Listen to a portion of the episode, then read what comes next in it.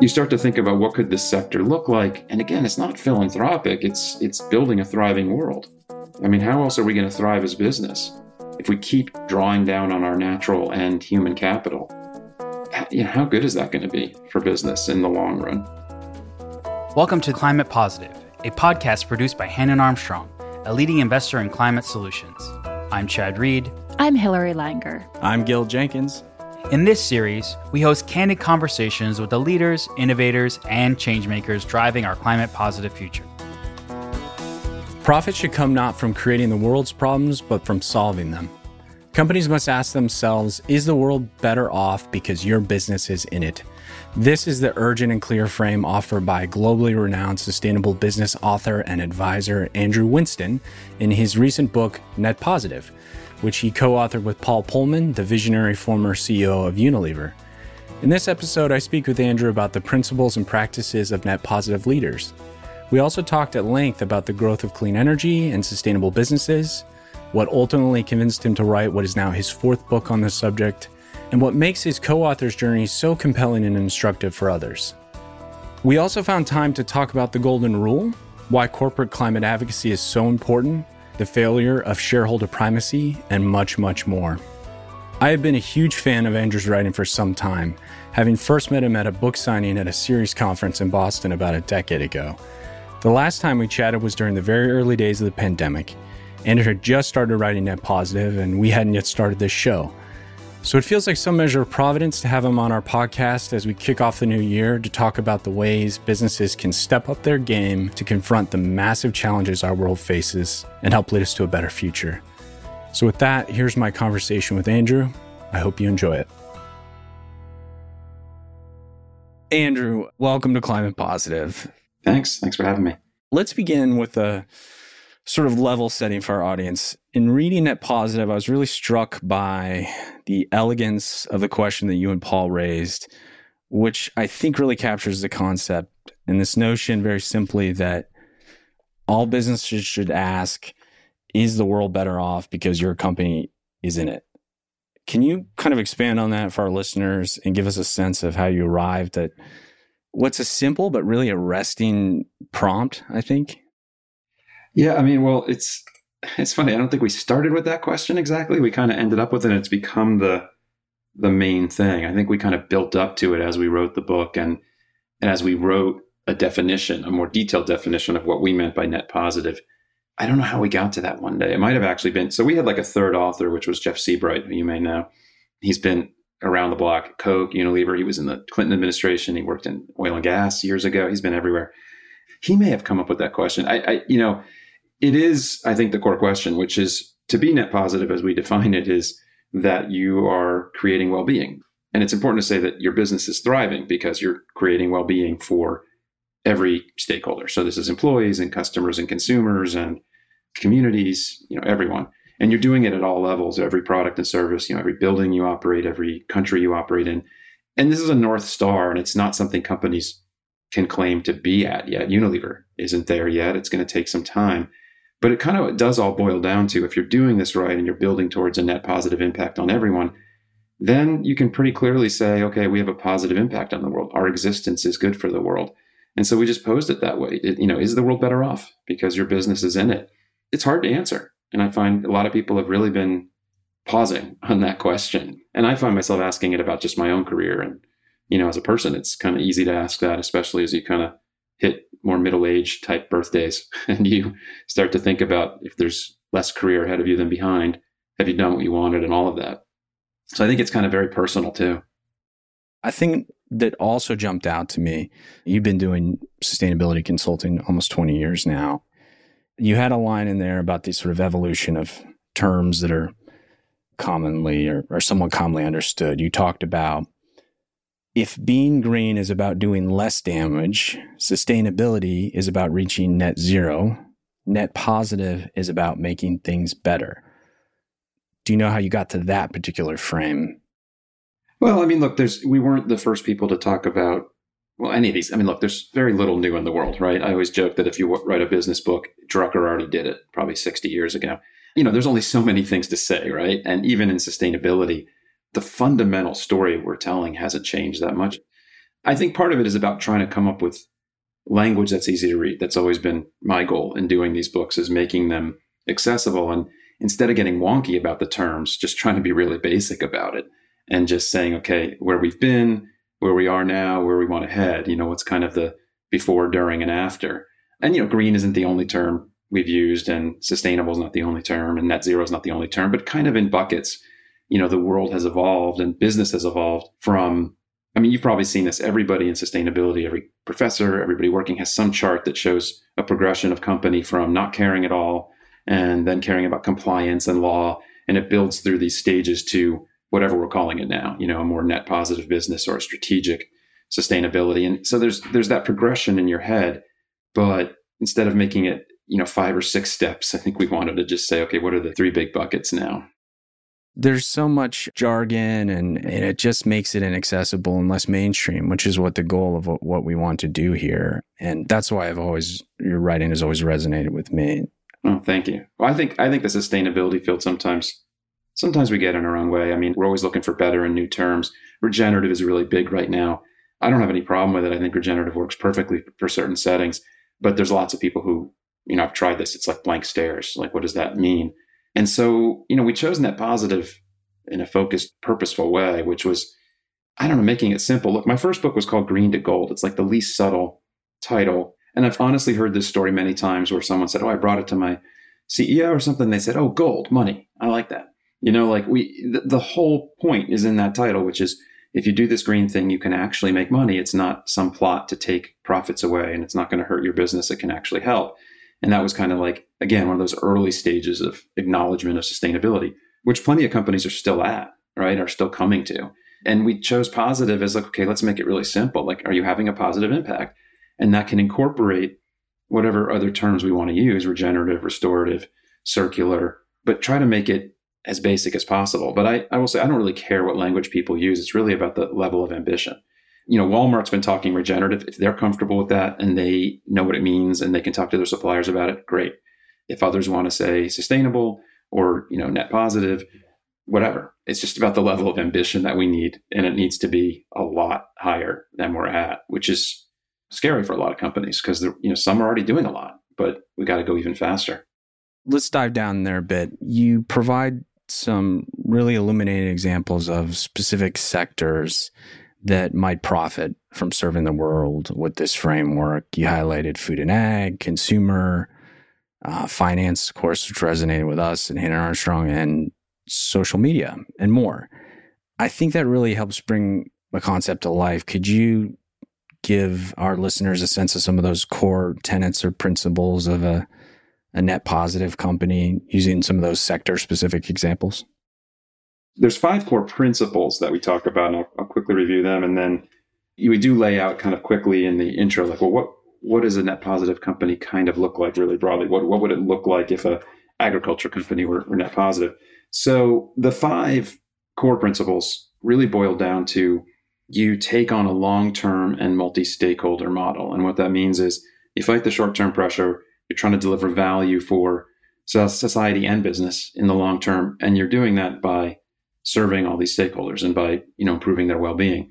And you put shareholders really at the end of that list. It doesn't mean that they don't count. It means that you are creating value for them by solving problems for the world right? And that a net positive company profits by solving the world's problems not creating them. Another principle is that you're going to need partnership to get there transformative partnership. The scale of our problems is too big.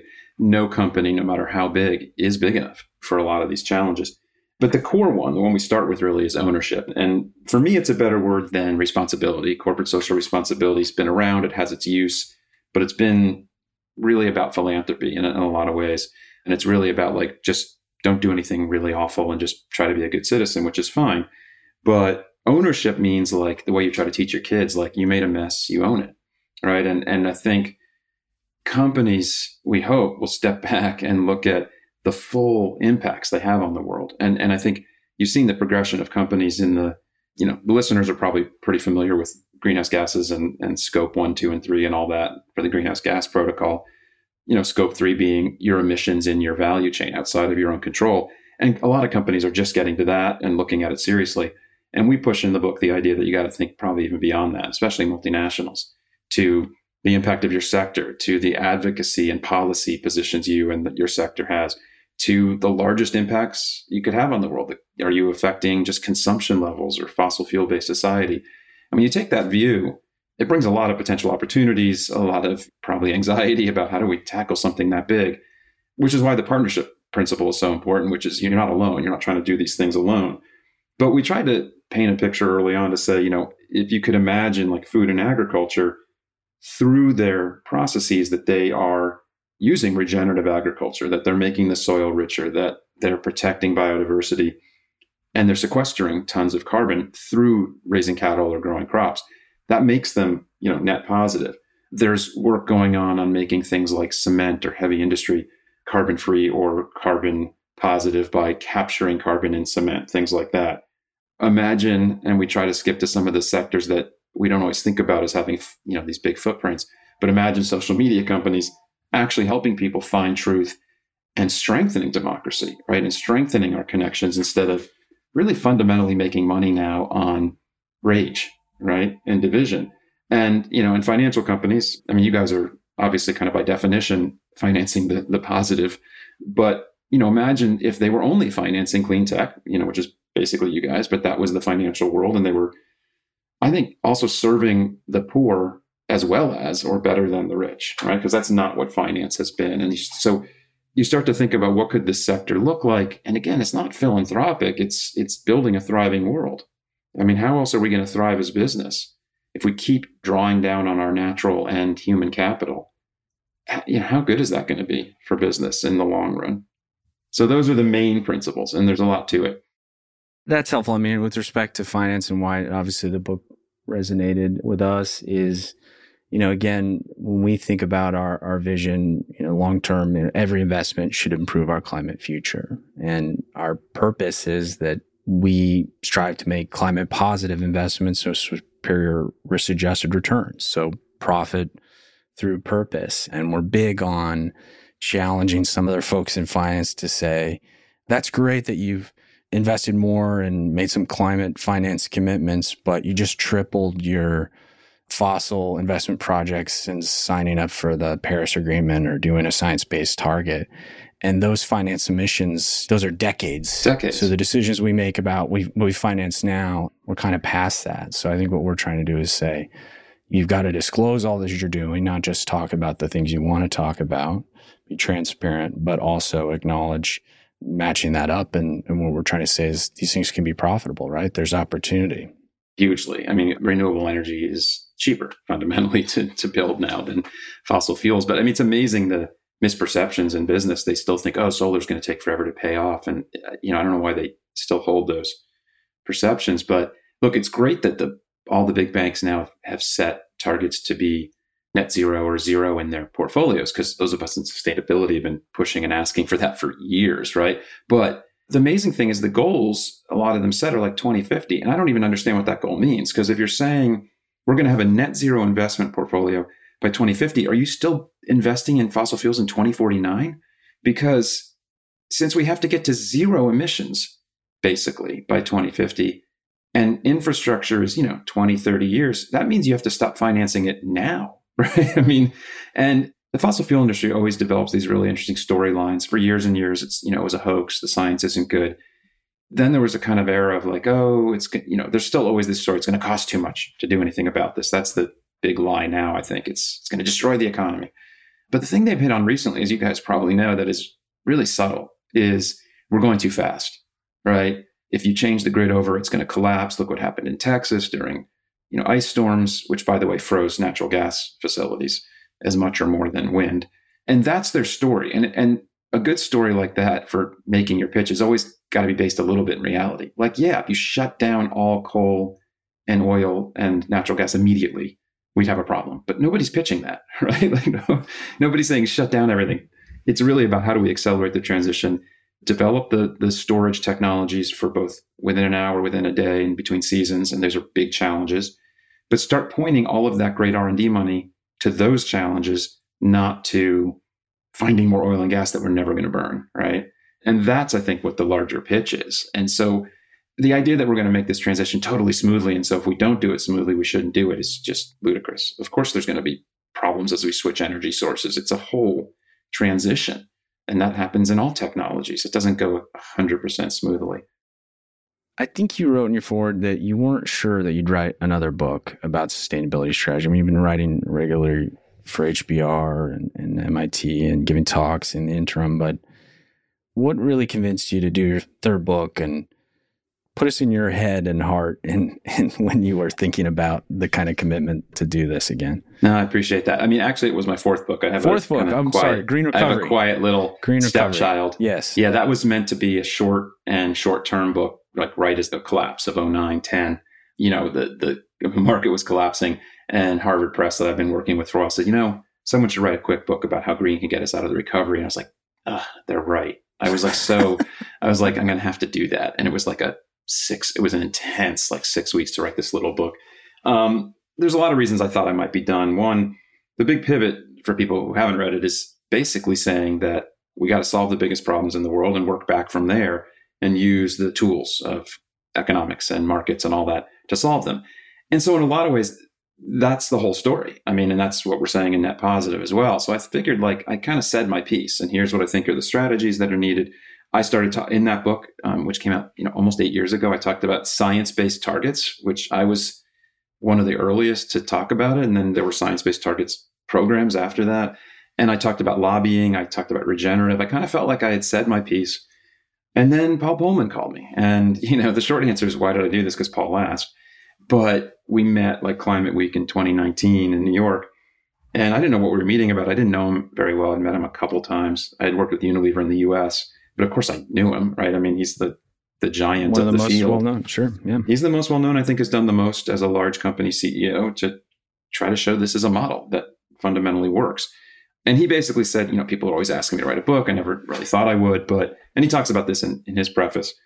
But enough CEOs were coming up and saying, How do we do this? How do we get started? That he realized talking to them individually is not going to probably move the needle like getting some some ideas out there. So long story short we did decide to do it. I, I took a beat before i agreed because paul knows a lot about the world. He knows how to run a, a 50 billion euro revenue company. But i know one thing which is writing a book. And i knew what it was going to take and i still underestimated because i selectively forgot that co-authorship is like an exponential change from solo but I knew I was talking about at least a year of my life and probably a couple. And so it was not a, a quick decision. But then I was like, okay, I'm crazy not to do this. I don't know what will come of it. But I think my goal has always been that we mainstream all of this and that I felt like someone, we, we, we should see someday, you know, a sustainable strategy book that is in the scale of big strategy books, that is, you know, good to great, like that sells a million or more copies Green to Gold was one of the best selling of its kind. It sold 100,000. That's really great. That's a lot for a book. But I was like, we're an order of magnitude off or more from mainstream. And so I thought if I'm ever going to get to that scale, it's got to be with this guy. I mean, like, he's the best known. His network around the world is unbelievable. He's done it. He's got a lot to say. So it was an amazing process. And trying to take this, you know, brilliance of, of a CEO who thinks in systems and thinks about the world and cares and bring kind of my 20 years of experience in the field and communicating about it and try to combine and tell kind of a linear story of a systems problem was a challenge. I, I, you know, I really enjoyed it in the end. I always tell people it's great to have written a book. Writing one is brutal. And everybody's almost everybody I've ever heard writers going back centuries, you'll see quotes from, you know, Dickens or whatever saying how horrible it is. You know, it's it's not fun, but the result can be, you know, incredibly rewarding. So yeah, you know, it seemed like, okay, there's more to say here because I always wrote from a strategic perspective, not having worked, you know, I'm not inside as a sustainability officer. I'm not inside as a CEO. I'm a, I'm a pontificator, really. I'm watching and trying to synthesize and to sit there with someone who did it and try to lay out, okay, you know, what does a big pivot kind of look like? Which is what Unilever did. I talk about them a lot in the big pivot. They made this big pivot. Okay, what does that look like on the ground? And what do you have to do in a company to really make that a reality. So I think it really adds something to the books that I've written, and I think to all the books in the field. I think there's a lot of great books now. There's so many this year, CEOs all over the place, but I don't think there's anything quite as complete as this of how, you know, really how. What are the things you got to really kind of lock down about your purpose, about the goals you set, how you build transparency and trust and, and, and build to these partnerships. Really like concrete, hard to do stuff. And I hope then that it's adding something of real value to help companies move much, much quicker. I mean, that's the ultimate goal is that we foment a movement and the ambition level rises really everywhere. For our listeners who don't know your co-author as well, Paul Polman, and the journey he had at, at Unilever and the sustainable living plan, could you give us a synopsis of uh, some of Paul's perspectives and challenges and, and successes? Yeah, I mean, I guess the short version is he had a you know long, successful career in mainly consumer products. He was at P and G for years and years. Nestle as the CFO. So a lot of people don't kind of realize that he didn't come in as this monk in business that just wanted philanthropy. He was the CFO. So he got hired as the first external CEO in Unilever's history. Unilever's been around since 1870s in different forms. They were like literally the Lever brothers. And so he came in in 09. He was CEO for exactly 10 years. It was kind of a planned, you know, like that's a pretty long amount for a CEO. But as it was getting, you know, closer, they kind of planned for this 10 year mark and started picking possible successors in year seven and eight. You know, that's how it goes. And he came in and, you know, we talk about this a lot in the book, kind of in the building of purpose at the company. There was plenty at Unilever. They were one of the leaders already. They had done some amazing things in sustainability, but the company was stagnant and the numbers were not great. They had been kind of flat or shrinking. The act locally was much more dominant than than think globally you know, they were really kind of divided and they were in 180 countries. There just wasn't this kind of connection. As Jeff Seabright said, there wasn't the, the uni and Unilever. And so there was all this stuff to build on. The original purpose of the company had been to make cleanliness commonplace for, for households. And so he decided, okay, we got to get going. We got to get the house in order. We got to kind of get growing again. Gave people kind of fairly easy targets. Let's let's you know let's get moving again. Let's invest more in R and D and innovation and started from the beginning talking about and let's let's really refine our purpose. And then you know over a couple years launched the unilever sustainable living plan. And i wrote about it a lot previously because it was really i think the first there were other similar plans like marks and spencer had a great plan a but the scale of this one again was kind of bigger than anything before. And it was really the first at scale to be the strategy of the company and not be just the sustainability thing on the side so for 12 years now, it's been the core of the strategy of how they communicate about what they're trying to do in the world. And so they were early on things like integrated reporting, and, and they were the first to do a human rights report. They were just kept being first. And so I think his accomplishments were really moving the bar on what to expect of big businesses, showing that you can bring purpose into the company and then over years into the individual brands.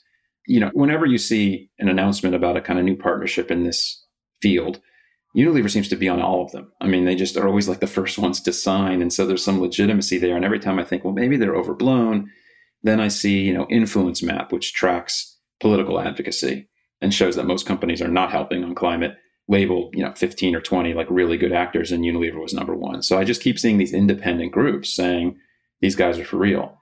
And they're not perfect, you know, at all. There's problems there's people like to point out there's some serious problems and they missed some things probably didn't you know didn't do enough on plastics and packaging. As that became a huge issue they just were kind of. but they show up. They show up and they're genuine. But look there's there's a core challenge about being a consumer products company in a world that's consuming too much. That's hard to get around. I mean i i say it kind of in the book and i joke with people like yeah, they have a lot of products that improve the world, health and hygiene, soaps, like those are just good, but nobody needs body spray. Like nobody needs that, right? It's it's a part of life for someone to feel attractive or whatever. It's not like it has no no use, but it's not a requirement, right? So we don't need Ben and Jerry's ice cream. You don't technically, but I will say that I think maybe many of us do. But I think um, it was actually I think Indra Nooyi at Pepsi had the greatest framework for thinking about this, which was do you remember it was um there was like three categories of product. I can't believe I'm blanking on this because it was so famous. But the last one was like fun for you. Things like Doritos and, you know, like some stuff's just fun. And that's okay. We need that in life too. And I, I agree with that. I've never been one to think it's not sustainable to have drinking and gambling and like, you know, there's adult fun. I don't think it's inherently unsustainable. Like life is complicated. I mean, look how we learn now. We need people, we need fun.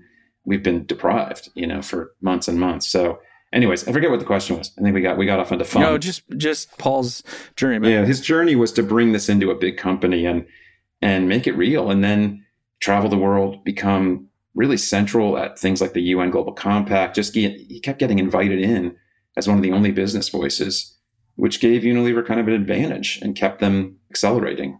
And I've learned now working with him, becoming friends, watching him call up kind of his old friends. Like he's built a network like you can't really imagine over 30, 40 years of work by being genuine. Like he's helped people. And there's some stories in the book that were blew me away. And there's some that we couldn't really tell even.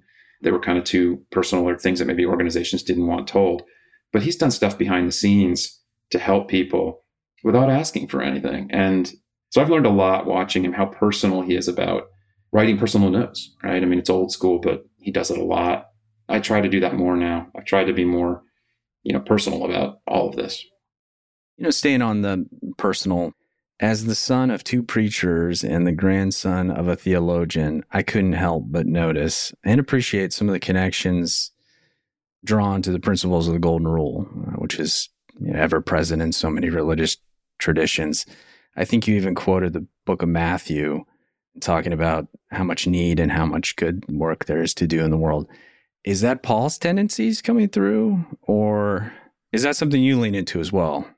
Well, I, I'm not very religious. Um, I was raised Jewish. I'm married to a Lutheran. My kids, I guess you'd call them their Hanukkah Christmas kids. Um, they get you know gifts on both sides, but you know they're exposed to. We do our seders and and we go to Easter and Christmas. You know, we're those kinds of Christians and Jews. I'm not particularly organized religion, but I I think there's a spirituality and I believe in kind of connection and humanity. And, and I look for wisdom wherever. If there's a great quote from Matthew, we also have really one of my favorite quotes in the world from Rabbi Tarfon from the first century about responsibility, right? That basically says, you're not responsible for everything, but you're not free from responsibility either. That's actually the crux of sustainability. That's the that's the core of the book, really, which is you have to have ownership. You're not alone. It's not just your responsibility.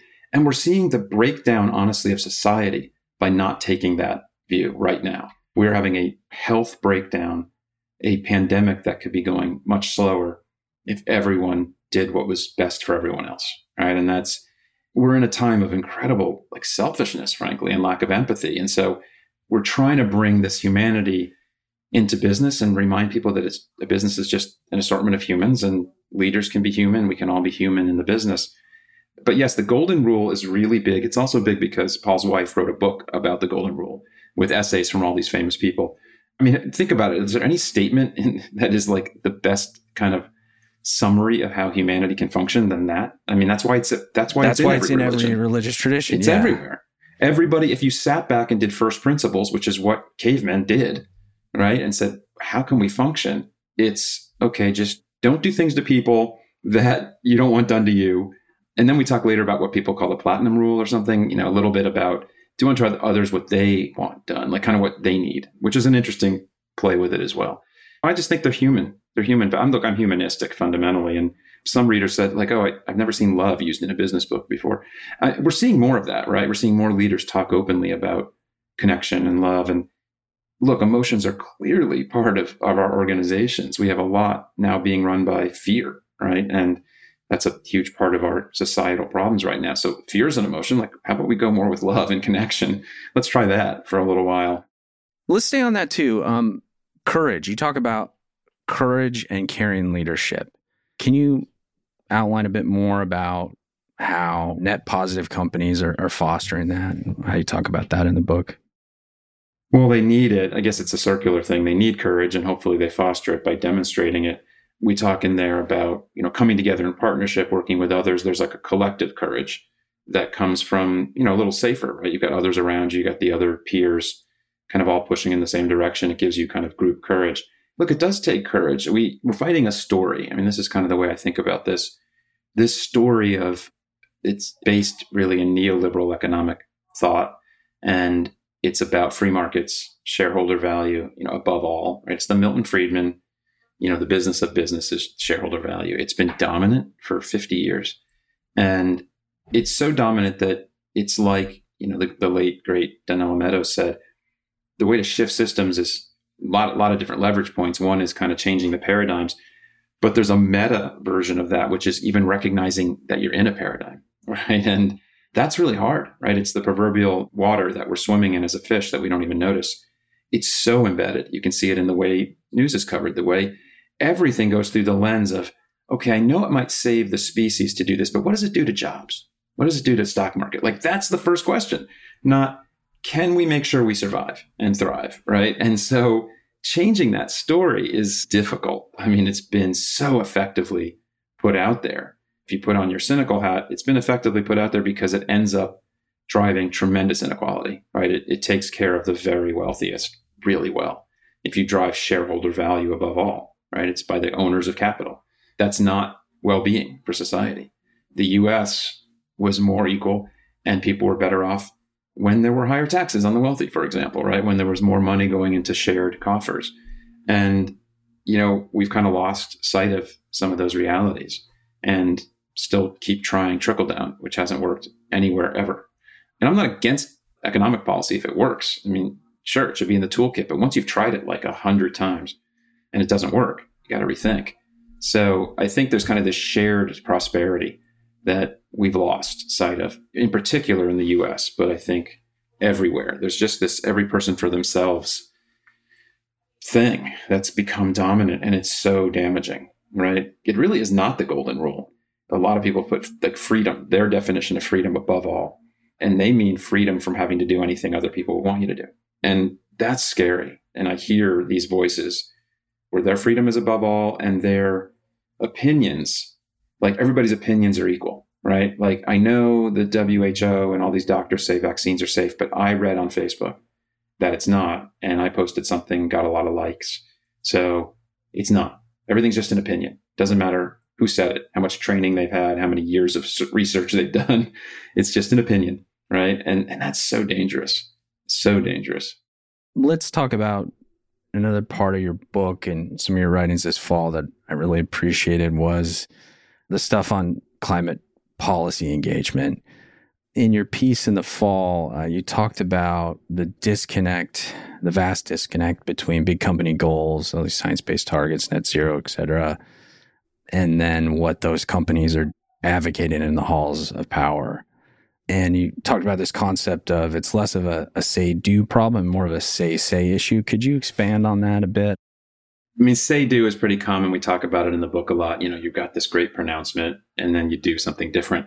But as I looked at what I was really thinking about on that topic of advocacy and what are companies saying about their own goals, and then what are they saying to, to politicians or allowing to be said by their trade organizations, it really was like just completely different statements. And it's a really big problem, right? And so the, the specific thing that kind of made us write that piece was and I can't believe we're still debating this bill because we wrote it a couple months ago. It's the Build Back Better bill.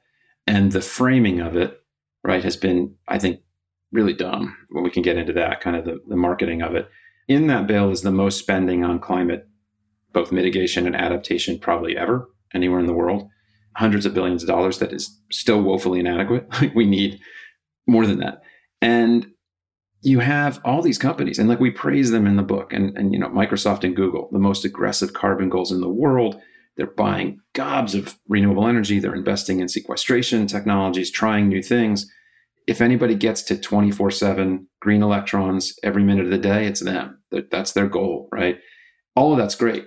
And then a bill comes along and it's going to actually invest in the infrastructure that can help everybody get there and tackle this shared problem that they say their leaders say is existential and they go quiet. Or like, ah, corporate tax rates. Right. Because, and so the only reason you can think that they were quiet is that they don't like that to pay for it, it rolls back the tax breaks that the Trump administration put in place. It's not even like it raises them, you know, it just rolls back breaks they didn't need. And by the way, what's weirder to me is these companies, in particular in tech that have been quiet, they have more cash than, I mean, why does it matter if they pay a little more tax, right? It's just, it, it's so ingrained again that the story is you fight for shareholder maximization and you fight all regulation and you fight all taxation. It's become so ingrained that neoliberal model that even the companies that know better are just sitting it out and letting the US Chamber of Commerce try to kill this bill because it might raise taxes again on companies that can afford it. But some of it, it just seems so unstrategic or non strategic to me. Like, for example, the auto companies have now generally committed to all EVs. But that can't happen in reality I have an EV and I have a hybrid. I'm not buying only EVs unless there's easy charging. So we need charging infrastructure. So if you're one of these auto companies, you should want massive public private investment in things like charging infrastructure. And that's in bills like this. And yet they come out in favor of the spending itself. Like, yeah, we like that. But then stay quiet and again, let the bill try to be killed because it actually tries to pay for it from companies and the wealthy. What I don't get is who do they think, who, who's going to pay for it? Like, what do they think is going to pay for it? Because you can't both say we can't keep raising deficits and debt and also never want to pay for something. It's just, it seems like not smart to me. It's just so ingrained that we fight this. And I don't know how we break it. Honestly, the only thing I see breaking it is employees, transparency and employees demanding change. I also appreciate that your book highlighted one of the most impactful things we could do was just put a price on carbon. But when you when I've worked with other companies larger to sort of say, okay, this is the moment now, we're going to lean into this. It's sort of like, eh, well, you know, we've already said this and we're going on to the COP and, you know, it's a passing mention here. It's like, no, no, no, the specifics matter here. Like, this is the moment for this specific policy and that pay for, and here's how we can do it equitably. I'm like, you, you actually have to say specifics. That's what legislators need. And it's sort of antithetical to advocacy in this space. So it is frustrating. And we well, and if the people who can afford it won't pay for it, who's going to? I mean, let's say it was somehow unfair in charging companies and wealthy people more to help us build out this kind of solution set. What if the tech company said, "Yeah, we'll help pay for it because we can"? I mean, like, you know, like it's just again, there's this belief if we raise taxes on them somehow, that's going to destroy the economy. It's going to reduce their incentive to grow. I mean, I've never understood that. I mean, I think Warren Buffett said years ago, like, if I pay a higher tax on an investment gain, I'm still going to want that investment gain, right? I mean, you're not talking about taking 90% of the marginal dollar like we did in the 50s. You're talking about going from like 30% to 35 or something. You know, it's the idea that it would reduce investment is ludicrous. Buffett said this, like, what investment am I going to not do because I get taxed a little more on it? It's a story, right? It's something we're, we're stuck in that is really hard to get out of. And I hope these companies with the means can kind of fight back. I hope so too. And, you know, we need to get Build Back Better across the finish line and, and do a proper postmortem because it was never going to be enough. But um, I think it's probably not going to happen now. Who knows? But I, it sounds like I think Manchin and a couple of people, they're going to go back on their word. They told the progressives in the House they, they'd pass it. And now they're using inflation as an excuse. And I don't know if it's willful, but they keep talking about the expense of the bill, which is part of that horrific marketing. I don't know why you ever call it a $3.5 trillion bill. Whoever speaks about their business or spending in 10 year increments, right? If you're like a $100 billion revenue company, you don't say, we make a trillion. Like, what, I, I don't know what they're doing. And it doesn't affect, you know, inflationary deficits if you pay for it, right? If you're taking money from one place and putting it in another, minimal, really minimal impact, right? And, and so that's the part of this. You could call it a zero dollar bill if you raise taxes on the wealthy enough to pay for it. So I don't get the criticisms. And I think it's like performative. It's just trying to look like you're against some liberal agenda and that helps you get reelected. So I'm feeling not good about the prospects now because I think clearly Manchin doesn't care if he's the lone man standing. He kind of enjoys it. What's scary to me is it's an important priority, right? Obviously, it has climate in it, but we're not getting to voting rights. And that's actually the bigger, more pressing problem. And I can't believe, I mean, I've been working on climate for 20 years, and I'm saying that there's a bigger, more pressing problem, which is demise of democracy. And right. I don't get, good climate policy without. Um, right. You're not going to get climate democracy. policy in an autocracy. Well, you won't get it in an autocracy that doesn't believe in climate change. You're getting it in China. It's autocracy, right? Like it depends on who's the, you know, who's the benign dictator, I guess. But it's, um, we're not going to get it here and it's going to be a disaster let alone just living in an autocracy is dangerous for many, many, many people. So I don't understand. I, I truly don't get why the Democratic Party didn't push week one to pass voting protection. I mean, what's more American? What's more basic than protecting the right to vote? You know, and let people vote against it. If we want to come out against expanding voting, okay. Be on the record. Be on the record let's turn. Uh, I want to do some rapid fire hot seat stuff, and these are candid conversations, so I require absolute and total honesty while you're Absolutely. on the hot I've seat. I've been known for that. so, as I can tell from our conversation, So, a few fill in the blanks. Uh, the most important advice I have ever followed is some version of assume positive intent. It's just about the hardest thing in the world right now, but it's really important in like a marriage, for example, right? And just assume that someone is trying to, at, the very least, isn't trying to just you know make your life miserable. They got a lot of stuff going on, and they're not generally trying to to hurt you. Is important. It's hard to follow, but that's what I try to try to follow. How about feedback or advice that you've rejected? Well, it's not. I'm not saying I've rejected it for my own good, but um, I could listen more. I'm a good talker, you know, and, and I try to do that. That thing where you you listen and actually listen, not just listen to say the next thing. I'm really bad, really bad at it. And so I can't say I've rejected it, but I've, you know, having a, a resolution every year that you never get to, you probably should give up at some point after, you know, 30 years of New Year's resolutions, but I keep trying. okay, more advice. You have two boys, right? I think they're yeah. both grown up.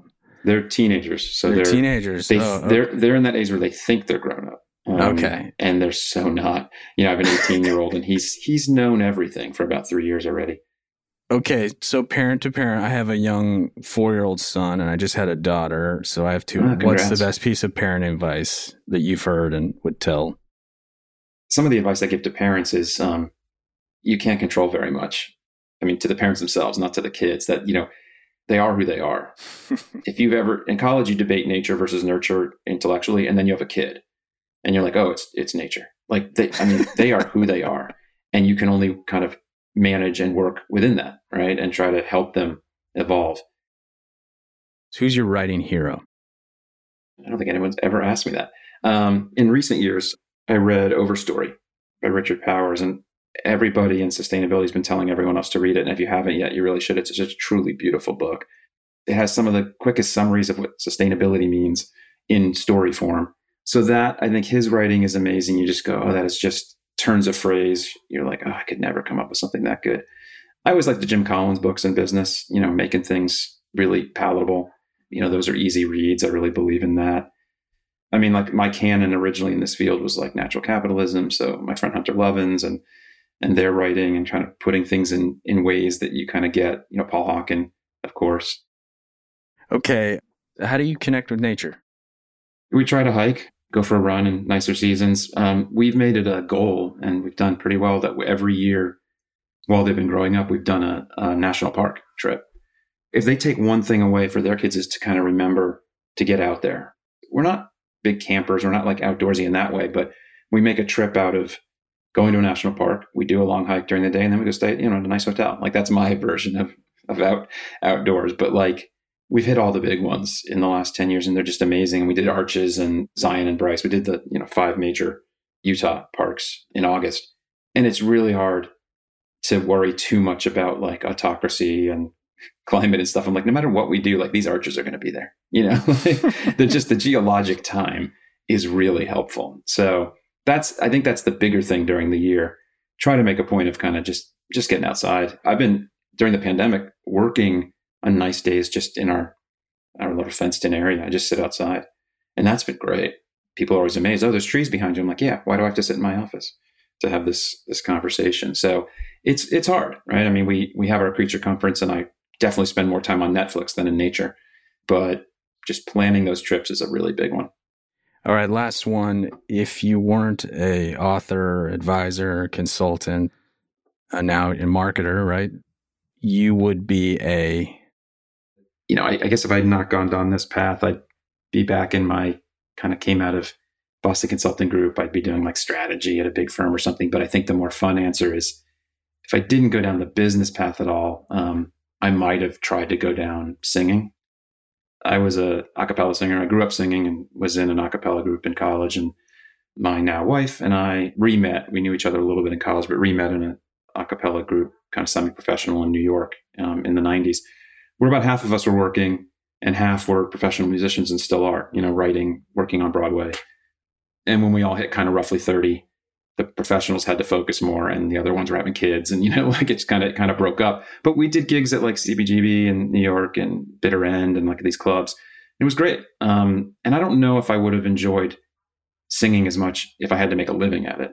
And I don't know if I could have, but I was I was pretty good.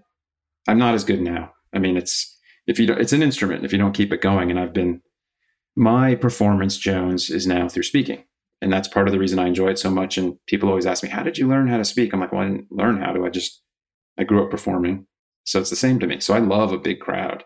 You know, I love a little bit of nerves. Yeah. So that's probably what I do. Well, Andrew, I really appreciate this wonderful book, and I thank you for putting it out in the world with thoughtfulness and a, and a humble heart and a dedication to to sharing it. Thanks to your co-author as well. Thank you. Thanks so much. Climate Positive is produced by Hannon Armstrong. If you enjoyed this week's podcast, we'd love for you to leave a rating and review on Apple and Spotify. This really helps us reach more listeners. You can also let us know what you thought via Twitter at Hannon Armstrong or email us at climatepositive at hannonarmstrong.com. I'm Gil Jenkins, and this is Climate Positive.